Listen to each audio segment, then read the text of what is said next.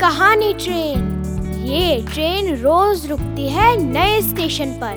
मिलाती है आपको एक नई कहानी और कई नए किरदारों से। तो सब सवार।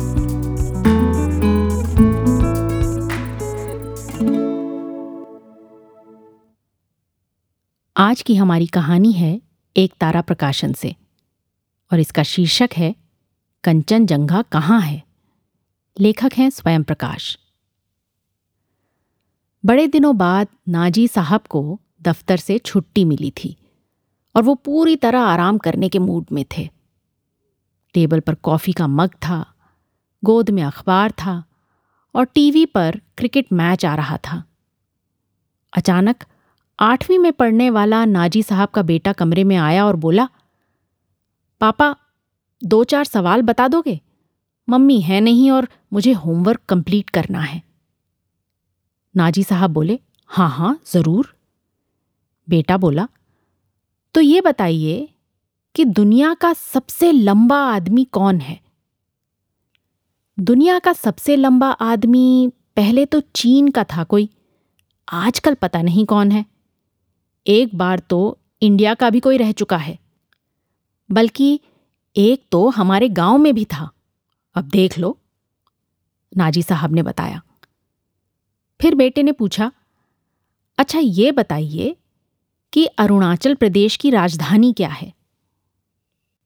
अरुणाचल प्रदेश की? आ, अरे तुम आठवीं क्लास में आ गए और तुम्हें यह भी नहीं पता कि अरुणाचल प्रदेश की राजधानी क्या है? लाओ जरा अपनी एटलस अभी बताते हैं। नहीं है? कैसे नहीं है? लाए तो थे हम। अच्छा ऐसा करो, फ़िलहाल तुम्हारे किसी दोस्त के पास एटलस हो तो उससे फ़ोन करके पूछ लो, नाजी साहब ने कहा। अच्छा ये बताइए, थोड़ी देर बाद बेटे ने पूछा, कंचनजंघा कहाँ है? नाजी साहब अपने हॉलिडे मूड के सत्यानाश हो जाने से दुखी थे। अब यार, ऐसी चीज़ें तुम्हारी मम्मी ही उठाकर रखती हैं। वो आए तो तुम उन्हीं से पूछ लेना। बेटे ने फिर कुछ नहीं पूछा।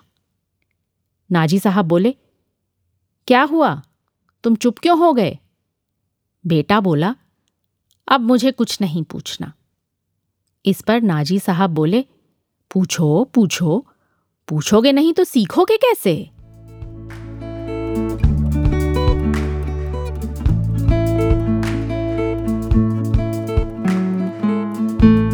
ये कहानी आपको पसंद आई होगी। ये कहानी आपके लिए लाए रेखता, नई धारा और प्रथम।